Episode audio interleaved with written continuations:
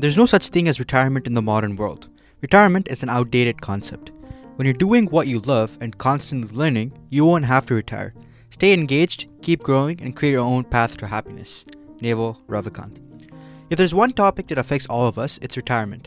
Although the attitude towards saving for retirement is relatively a new concept, which became prominent in the US during the mid of the last century, the concept of retirement has been preceded towards the ages, across continents and across cultures. In ancient Rome, for example, soldiers who had served for at least 20 years were entitled to pension. In Japan, samurai warriors were expected to retire from the military duties once they reached a certain age.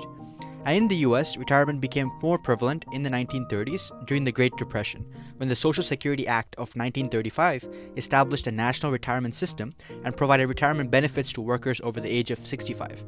Nowadays, however, the concept of retirement has a new definition among the younger generation.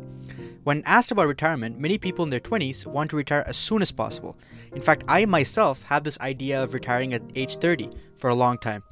While this notion of achieving financial freedom early in life and retiring isn't necessarily bad, we should not treat retirement as this one stop destination where everything in life ends. Most people, when asked about retirement, have this blissful dream about how after retirement they will travel the world, try exotic dishes, bathe in the sun for hours, for others like me, retirement means a more sedentary discourse, something like sitting in front of a fireplace and reading a book during the winter. The problem with this attitude is that it limits our imaginations on what's possible and achievable.